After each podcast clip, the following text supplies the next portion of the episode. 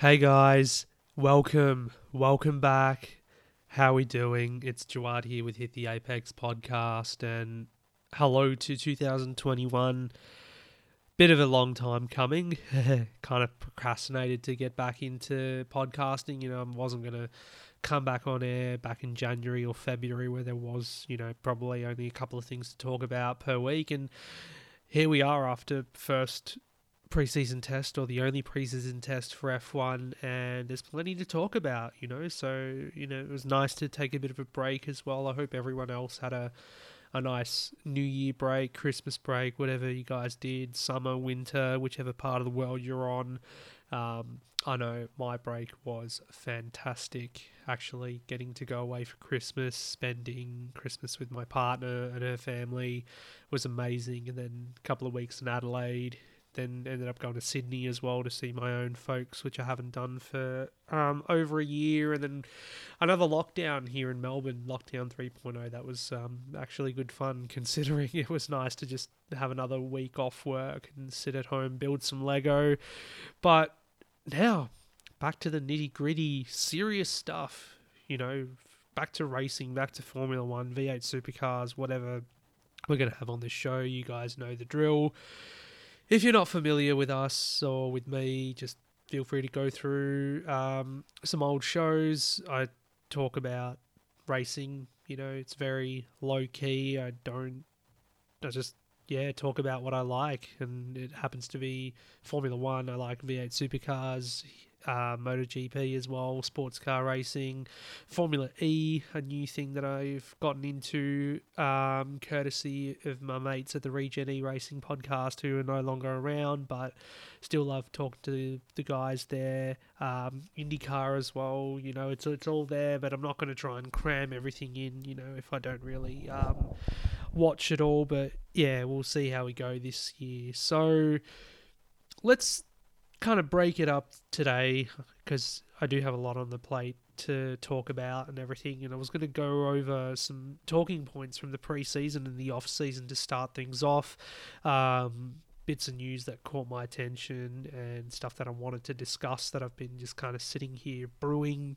Uh, mulling over as well, just getting my thoughts together, and then of course preseason testing there in Bahrain last week, and take away some of the key points from that. And then also we've got some supercar racing on this weekend at Sandown, so I'll go over that as well um, right at the end. And Sandown will be my first live motorsport event in over 12 months. So I'm not going to include the Australian Grand Prix, which of course was kind of uh, this time last year where it all went down Friday the 13th of March uh, the cancellation and everything. Whilst I was there and got to see all the drivers and um, teams and everything, I didn't actually get to see a car on track. You know, they were doing things in the background with the support categories, but I was busy doing my own thing um, work wise. So, yeah, it was Bathurst last year, the 12 hour in February, the last live motor race I did get to go to, so it'll be exciting to go to Sandown this weekend on Sunday and watch some super sprint racing. So lots to talk about then from the preseason. You know things from the calendar being rejigged a little bit to um, some team personnel changes as far as management is concerned at some of the big teams. Um, sprint races have been a topic as well, which has been ongoing as well. Um, some news on 2025 and the engine um, formula, what it's going to look like, and also to start things off, you know, a bit of sad news just in the last um, couple of days. So Saturday night, Sunday morning here in Australia, we had the terrible news that Murray Walker had passed away, aged 97, the voice of Formula One.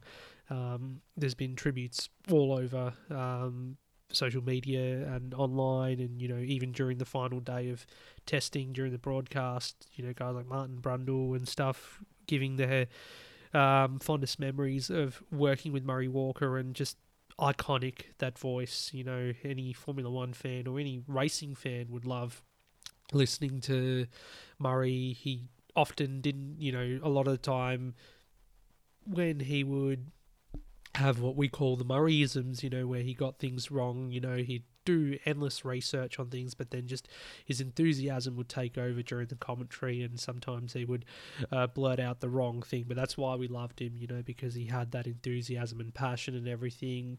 Um, I was putting a comment up uh, somewhere the other day where I said, you know, I really enjoyed watching that um, lap that he did or hot lap that he did with Brad Jones here at Bathurst in 1997. Brad Jones took him around in an Audi, um, and during that, you know, he was commentating his own hot lap, so that was quite special. I thought, you know, just from a um, a local perspective, and then some other weird and wonderful things. You know, he did a Pizza Hut commercial with Damon Hill as well, so that was um, quite hilarious. But just when you look at all his his commentary and everything, is like the iconic moments. You know, you don't forget the one with Damon Hill there when Hill won the championship in '96. Um, about him having a lump in his throat. So you know that's I think we all feel that way at the moment with with the news. And then of course last night just it came out of nowhere as a bit of a shock. The Queen of the Nurburgring, Sabine Schmitz, passed away too, having had a long lengthy battle with cancer, I think it was, um, since 2017. And, you know, she's a two time winner of the 24 Hours of Nürburgring GT race. You know, any race around the Nordschleife circuit is just insane, you know, crazy. And a two time winner, a real. Real pioneer, you got to say, for females in motorsport as well. Such a strong character, and yeah, I'm sure um, a lot of people will miss her, and it was good to see all the tributes that came in for her as well to show how um, loved, much loved character she was, and how much of an impact she has had on the industry. So yeah, that was a bit sad, especially just heartbreaking considering it just came out of the blue that one. She was only 51 years old too. So yeah, that was a bit sad to start off this week, but um, alas, we move on. And uh, the calendar for this year. So we know we knew from the get go was going to be 23 races, um, but we had a few TBAs and stuff like that, which have now been sorted. So if people haven't been following the news, um, here locally, I guess, you know, Australian news and in Melbourne with um, the latest on COVID and all that because yeah, COVID's still around that thing. Um, we actually saw the Australian Grand Prix postponed to November this year, so rather than being the first round, which it would have been this weekend, I think, um, yeah, we would have been there this weekend. Um, it's been pushed down the calendar to November, which I think was a good decision considering the real kerfuffle with the tennis, you know, and the players all complaining about their quarantine hotels and everything. You know, it's like, guys, just just please be a bit more tough. You know, you're getting paid millions of dollars. What's you know a couple of weeks in in a hotel going to do? You know, quarantine and everything. So, and considering when you hear stories of actual just people who've come back from overseas and have been forced to do 14 days quarantine, the fact that they've got to pay for their own hotels, you know, sometimes costing up to five thousand dollars, and then the kind of rooms that they get are like dungeons, basically jail cells, and these tennis players probably get the the best of the best, and they still complain. It's just like, no wonder I don't really like tennis and the people involved because they're just pretty precious, it seems. So, from that perspective, and given the logistics involved as well with Albert Park all the marshals, all the people, getting everyone over here for the first race of the season and going through all the quarantine laws, I think sensible to delay that to November. It's going to be similar weather anyway in November that it is here in March at the moment. This week has been really up and down, just humid. I think November might be a bit more nicer and pleasant when we get to that time of the year. So it'll be the third last race of the season. Um, coming after Brazil to Australia. So hopefully, you know, we still have a championship on the line when we do make it to Melbourne, and hopefully Melbourne could be a championship decider given how things have gone in the past few years. Anyway, see maybe an eight-time world champion crowned.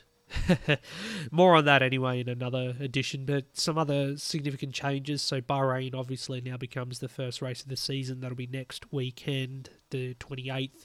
Then a couple of um, cool venues from last year. Stand in venues will come in for the next two races. April 18, we go back to Imola. So they haven't actually named the Grand Prix yet, but I just said, yeah, it's the Emilia Romagna Grand Prix like it was last year. And of course, Portimao returns for May the 2nd, which I think would have been the Chinese Grand Prix or the Vietnamese Grand Prix, but they're not happening. Um, and then it's just the usual favourites Barcelona, Monaco, Azerbaijan, then going to Canada. Uh, which will be on Queen's birthday weekend for us here. France, Austria, Britain, Hungary, Belgium, so between Hungary and Belgium, we'll have our mid-season break, and then between Belgium and Italy, they're not going to be back to back this time. We're going to have um, the Netherlands, so the Dutch Grand Prix will move down there. Russia, Singapore, Japan, the US, Mexico, Brazil, then Australia.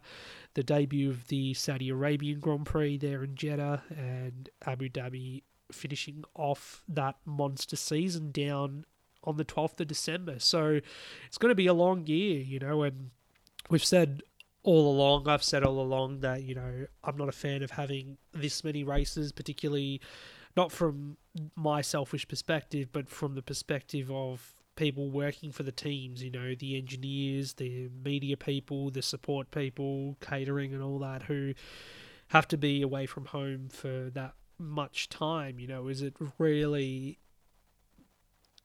worth it, you know, and I think from a financial perspective, of course they're going to say it's worth it because more races means more dollars, more profit for Formula One as a business, and that would mean in turn for the teams it'll be more business. But the human cost that's involved, I think that's where I become a little bit more concerned about it. But you know, we managed to do was it 21 or 22 races a couple of years ago, 2019 before we had the COVID pandemic hit.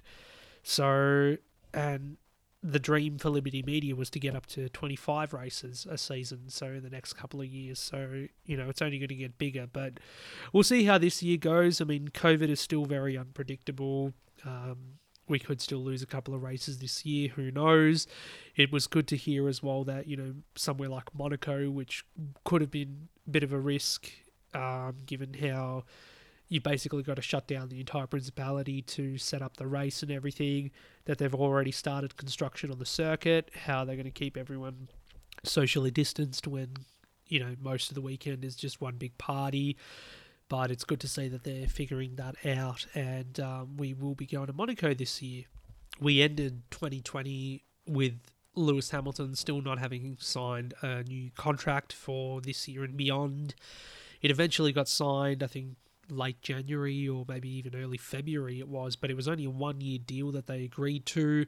Um, Hamilton pretty much emphasized how he wants to work with Mercedes in the future um, in regards to diversity and promoting equality and all the causes that he is trying to champion. So, does that mean 2022 he's going to step down from driving, or is he going to be there in 2022 again? Are they going to do one year deals? Um, I've been playing out this scenario in my head and trying to figure out what might happen at Mercedes next year because you've got George Russell waiting in the wings. He's not going to want to spend a fourth year at Williams next year. So either Mercedes risk losing him or promote him to a race seat. Is he going to get along well with Hamilton? Hamilton's always wanted Bottas there. So if Hamilton decides to say, nah, that's me done from racing full time, I want to work on my other projects and everything, then that's where I think, yeah, Mercedes will get out um, or promote George Russell to the team and possibly even pull out the checkbook and say, let's go uh, go after Max Verstappen because if Verstappen doesn't win the championship this year with Red Bull, you know, and a seat becomes available at Mercedes, why wouldn't you go after it? So that's one potential scenario there, but you know, the year is going to be long, and I think this question is going to be asked quite a few times by the press and uh, anyone wanting to know. But yeah, for now, we've got Hamilton pen to paper, one year deal. We'll see how we go.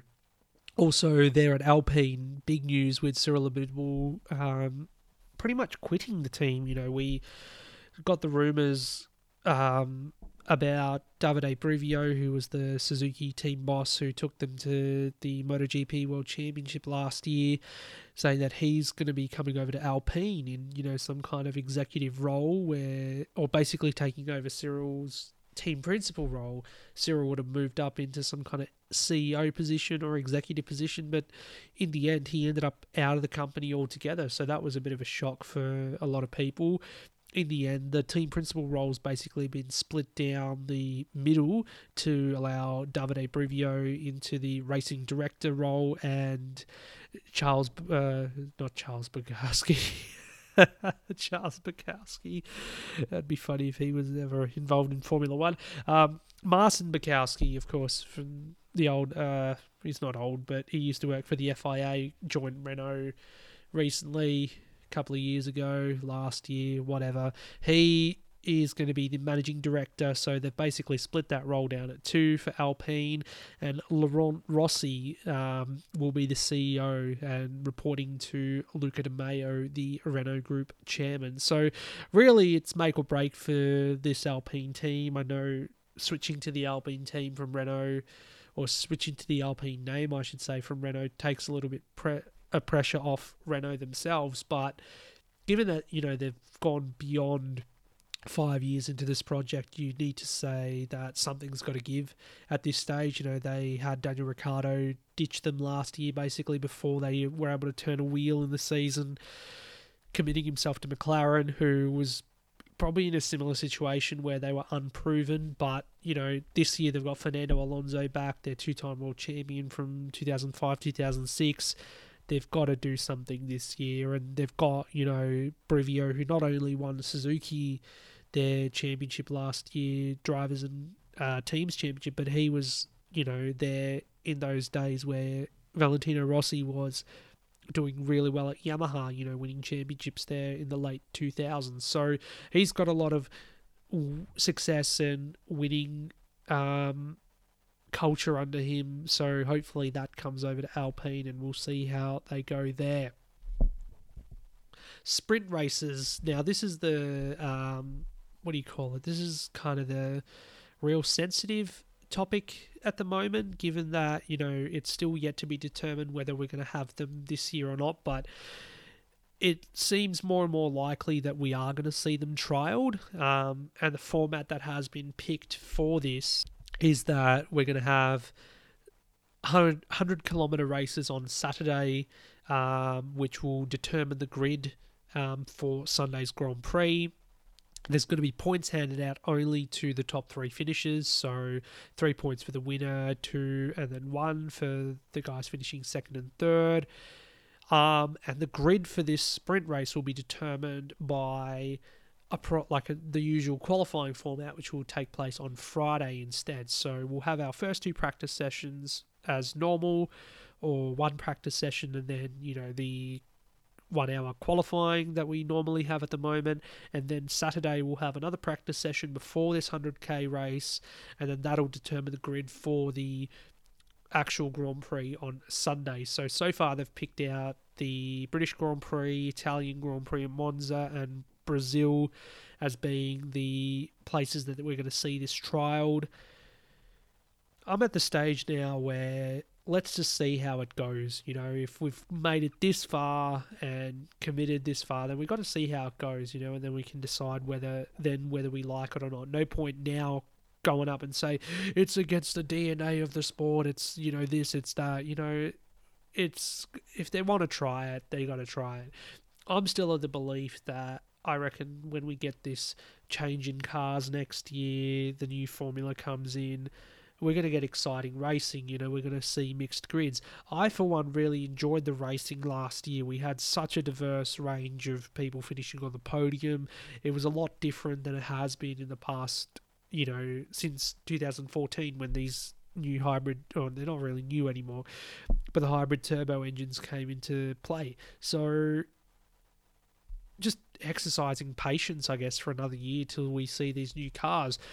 This year, we may have someone else challenge for the championship. We may have Red Bull and Verstappen up there with Mercedes, given how there's been subtle changes, but significant enough to possibly dethrone Mercedes. Who knows? So, I guess, you know, we just got to see how this all pans out. I'm open to seeing what the sprint races will be like. I know the detractors for it as well from a team's perspective, financially as well, that yes, we've got our $145 million cost cap now this year. Is it going to be worth it if we're not going to get any extra incentive from it? But it's going to cost us more because we're putting the cars on track, we're putting them in a racing scenario. If we get damage on Saturday, in the race situation, we might be out for the rest of the weekend. So think about that from someone, you know, like a Haas, you know, or Williams at the back of the grid.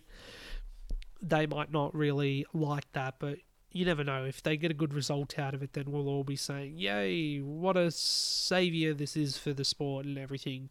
But for me personally, I still think we should do like a proper top 10 shootout, you know, for, for Q3 in certain scenarios or certain circuits like Monaco or Monza, wherever, where you give the top 10 drivers in, you know, reverse order, do one quick lap and then that's it, you know, and I think that'll be really exciting like we do see in the Supercars Championship. But alas, not the case. Maybe they might investigate it for the future, who knows, but we're going to see these sprint races and we're going to wait and see how they go and then deliver our judgment then because you never know. They might actually be really good and people enjoy it. I, for one, you know, if I was going to Silverstone, for example, and instead of having those lulls in you qualifying that you do on a Saturday, that would be more exciting, you know, from someone who's there at the track to see a little race be staged. You know, I think that, you know, from a uh, spectator's perspective who's there on the Saturday, they get a little mini race. So that's kind of like a win. But whether it really messes up the, the grid or gives some kind of artificial result, we'll just have to wait and see. But, you know, it's got its pros and cons, I can say. My next point was in regards to the We Race As One initiative. So there's been some changes to that for 2021. Um, the rainbow and the pre race uh, anti racism message that we saw at every race last year, where drivers some of them took a knee, some of them didn't take a knee. They're no longer going to be part of it, which I think is a bit sad because it's, you know, the more you put it into people's heads, the more you put it in front of them, I think the message will get across.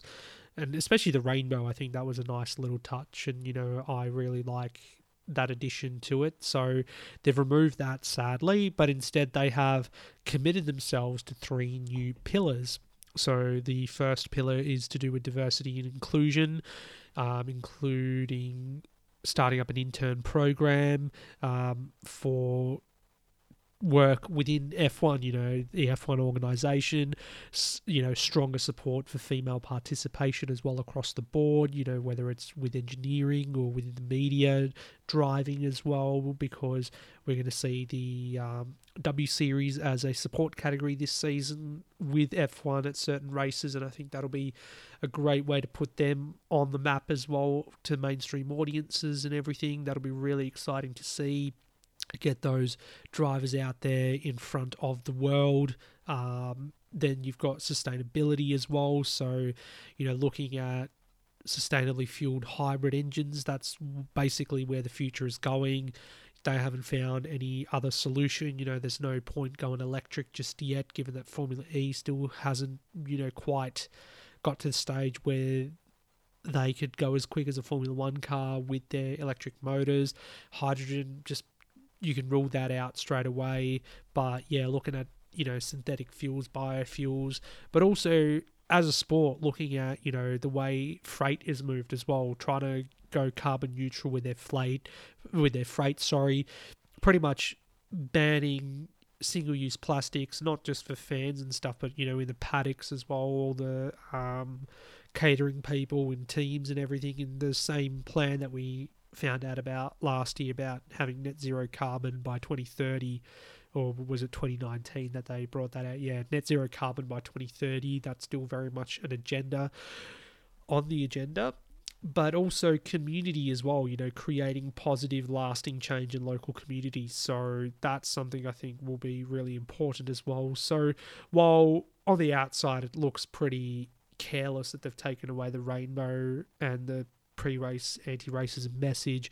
Behind the scenes, they're doing all these things, which they've got to commit to. I mean, they started the initiative last year in response to um, basically the horrible events that were going on um, in the US, you know, and everyone had to take a stand, you know, because this stuff won't stand anymore. And it's just horrible when you still see it happening. And recently as well, um, recent events in the UK have been just so horrible, so heartbreaking, you know, and really divided a lot of people. And where people like Lewis Hamilton I admire so much is that they're actually taking a stand against these things, using their influence and using where they stand as a platform to get the right message across.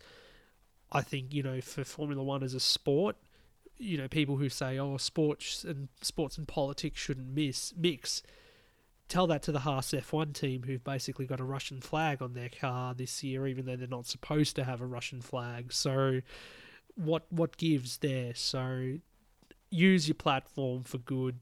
You know, like what Hamilton is doing, and Sebastian Vettel as well. You know, pairing up with BWT, um, Best Water Technology for, you know, trying to get clean water to those um, communities across the world that don't have clean water. But also, he's such an advocate for people not using plastics and you know recycling correctly and all that sort of stuff so this is where i think you know there was a lot of questions asked last year whether f1 was just doing the we race as one thing to appease certain groups or whether actually going to do something serious about it long term and i think even though we don't have that rainbow anymore we do have some kind of long term plan that they're going to hopefully follow through on. So that's going to be really interesting to follow.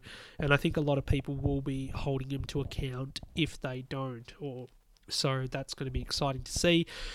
But also going back to the sustainability side of things with the engines. So from 2025, of course, they're going to be there's going to be a new engine formula. So there's five points to it where environmental sustainability and social automotive relevance will be a top priority. Having a fully sustainable fuel as well, not using any more fossil fuels, just completely biosynthetic fuels, creating a powerful and emotive power unit too, because a lot of people are still filthy about how this power unit, the V6 turbo hybrid, doesn't make the same noise as the V8s or the V10s do. You know, it's what how many years now since 2014 since we've had these engines and people still complain about it? Like seriously.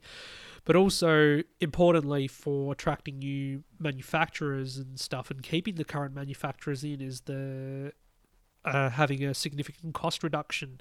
And that in turn will make the formula more attractive to new power unit manufacturers so of course we're losing honda at the end of this year as a manufacturer and their name will be gone. But Red Bull will be taking over that project and having their own in-house um, power unit developer, or just basically maintaining that same power unit that they have till 2025, where they could either choose to continue going with an in-house um, in-house project if it's cheap enough, or go out and seek the help of another manufacturer.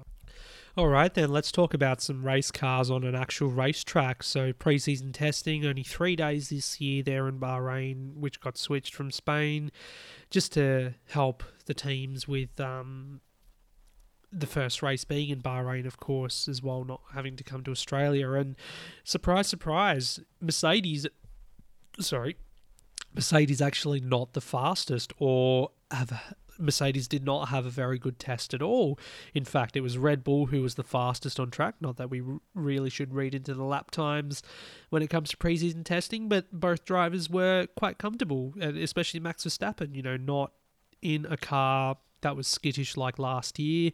The rear end instabilities that they had, you know, Perez felt a bit more comfortable than he would have I'm pretty sure in last year's cars they uh, racked up 369 laps as well, which is very impressive. And then Mercedes, on the other hand, they had so many issues. They had gearbox problems on the first day, which pretty much took away half a day with them. Lewis Hamilton, you know, having a few spins as well, confused by the lack of low fuel pace too. So, you know, whether we read into this as a false dawn or whether Mercedes are really in trouble, who knows? Um, I think if Mercedes are in trouble, we're going to see Red Bull have the advantage in the first couple of races. But Mercedes are the kind of team and have the resources at their disposal that they can bounce back. And I don't think that that's championship done and dusted. They'll definitely be there, and I'm still going to put a tip on for, for Lewis to win an eighth championship this year. Not that I'm a fanboy or anything, but that's just a fact. Um, because you know, typically we see Red Bull start a season slowly. They have to develop their way into a season, but because these cars are pretty much a carryover from last year, apart from the changes to the floor, which seems to have hurt Mercedes more than it has Red Bull, I think in the early races we should see Red Bull with the advantage. But whether Mercedes haven't really shown their hand, but given by the concerned faces that we saw, maybe, yeah, they will have some troubles in the first race we could say that Red Bull will win in Bahrain next week and possibly Imola Port and Portugal as well. But I reckon it'll be a tight championship, hopefully, um, going down to the wire. And, you know, with Perez there now instead of Albon, that Red Bull will have a rear gunner to Verstappen so that they can try a lot more strategically too. So, Mercedes, yeah, just all concerned, it seemed, very interesting to take away from that. You know, for for years and years, all they did was come up to the te- come to testing, put on the hard tires until the last day, and then throw in a barnstorming lap to be fastest of the test. They on this occasion, you know, had the least amount of laps as well, so it's going to be interesting to see how they roll out into the first race. Um, moving on to the other teams now, and I think you know McLaren, who I'm so excited about this year, um, and with good reason too. With what you saw in testing, you know they show that their transition to Mercedes power was so smooth. They completed 327 laps. Daniel Ricciardo just you know fit like a fit like a glove basically into that team. There was no problems at all, or very little problems too. So yeah, you know, third best team on the grid this year could easily be, given that Aston Martin had a bit of a troubled time at testing as well. You know, gearbox and turbo problems. Sebastian Vettel only completed in total just over 100 laps and also was the slowest lap time holder as well of all the regular drivers. So, you know, we don't expect Seb to be there. Of course, he's gonna he's got the experience. He's a four-time world champion. He should come back up there, but bit of a cause for concern, I think, the fact that they weren't able to do a lot of testing, especially for him, given that this is a completely new team and team environment that he's in, completely new car.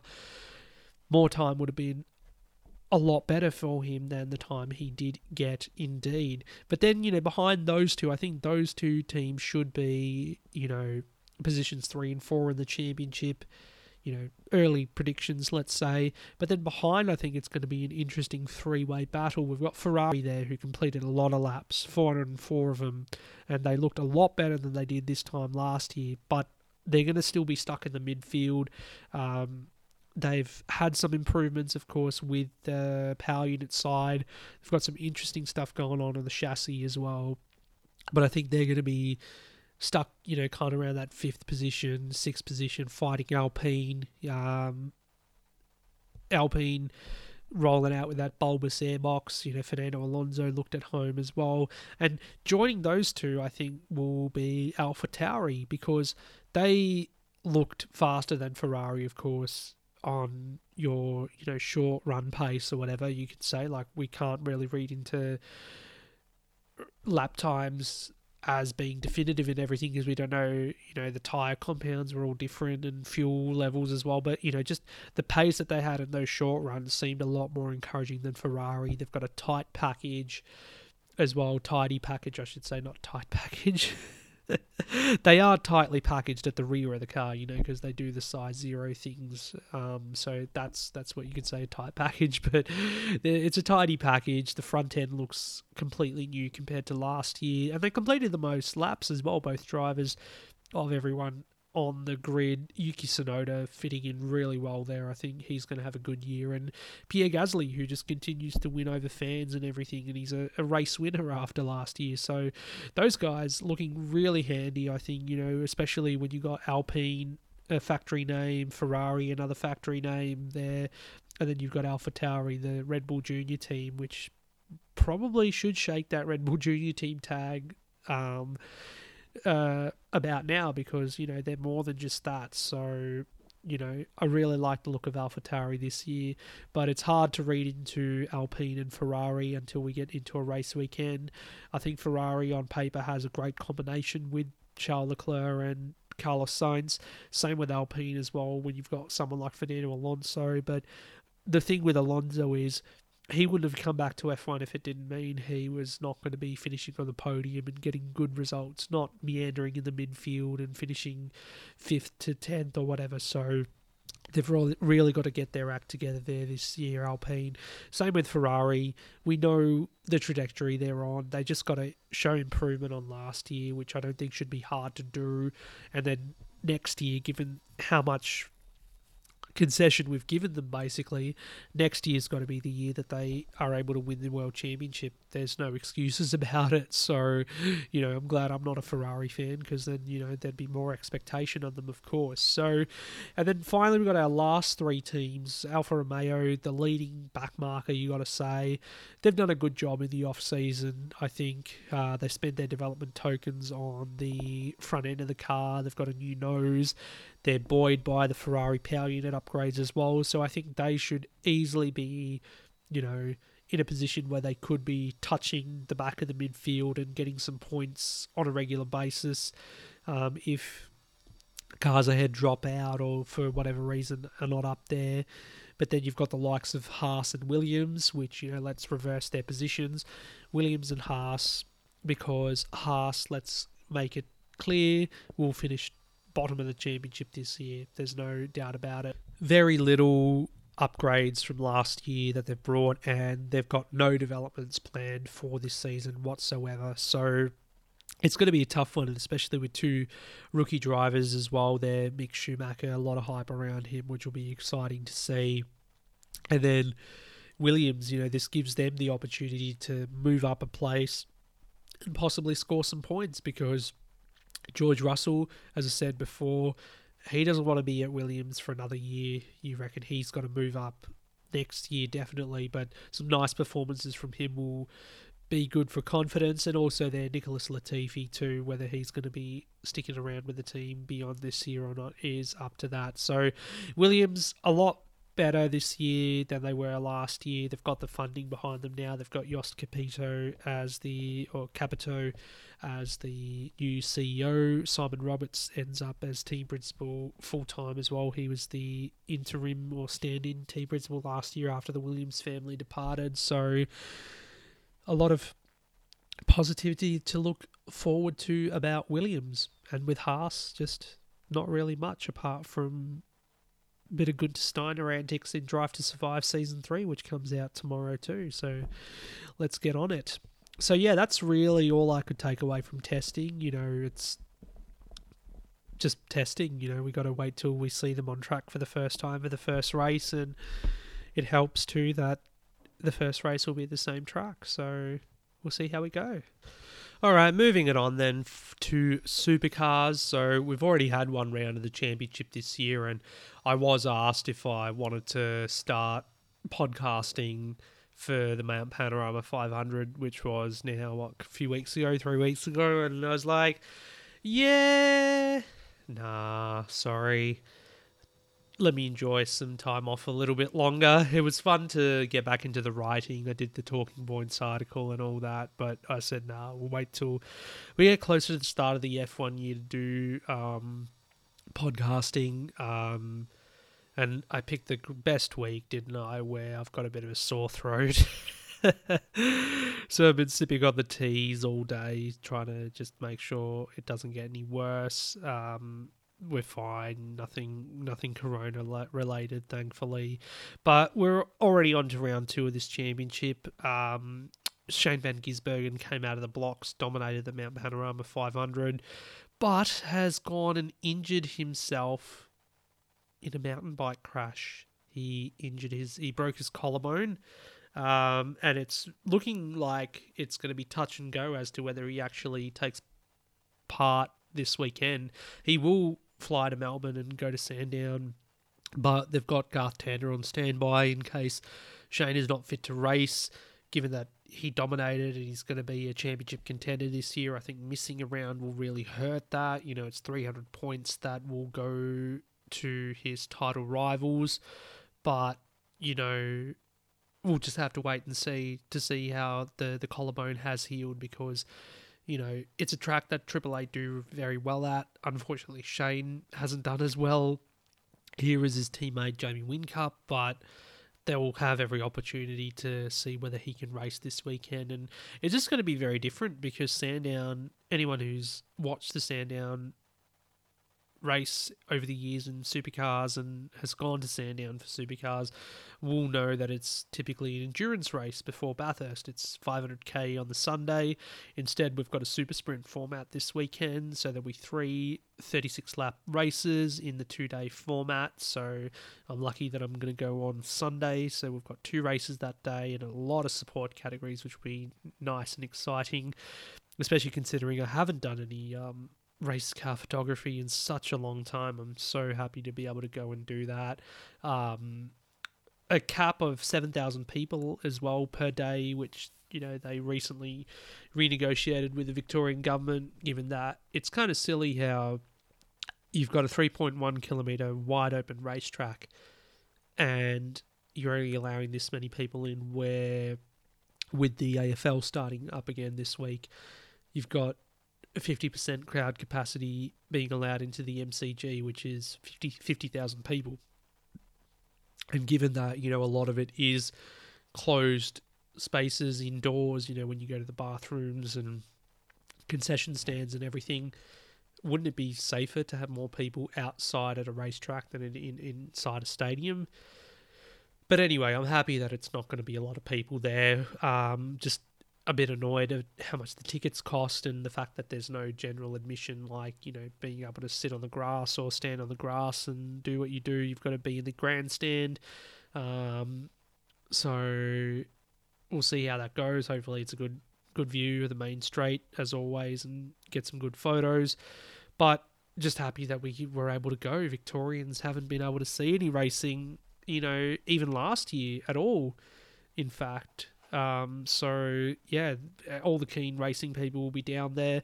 They did have um, like Shannon's Nationals or whatever it's called now there at Phillip Island last week with the the new GT World Challenge Australia Championship. They had S5000, they had TCR Australia as well.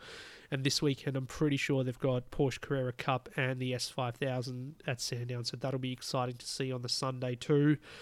But going back to the championship, for supercars, Jamie Whincup this year, farewell tour for him because he announced his retirement before the start of the season.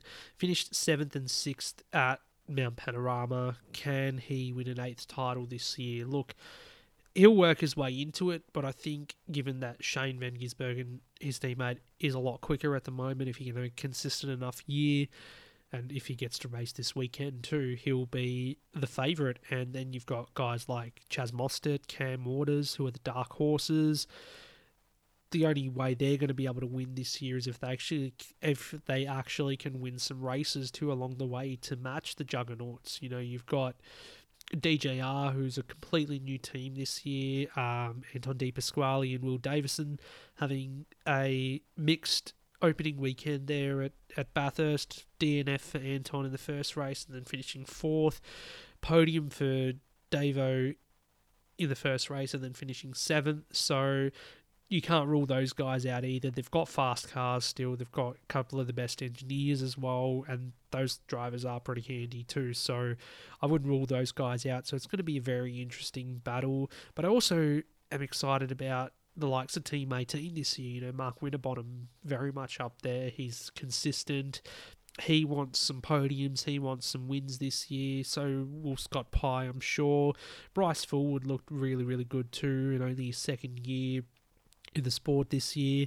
But also Tim Slade at the Blanchard Racing team, you know, new team for this year. Of course, Tim Blanchard setting up his own operation with a CoolDrive backing and out of the Tickford stable basically, or they're using the Tickford garage at the race, but they have their own um, base as well, and just heartbreak for them at Bathurst. You know, with uh, Slady crashing out at the end of the first race and on track for what would have been a podium on debut as well. So those guys look fast, and I'm sure they'll be on the podium a couple of times this year if they can. So it's just going to be a very interesting season. You know, without Scott McLaughlin this year, Shane Van Gisbergen he's gone and he's injured himself. Whether it's going to keep him out, you know, this weekend, and we'll see someone else step up.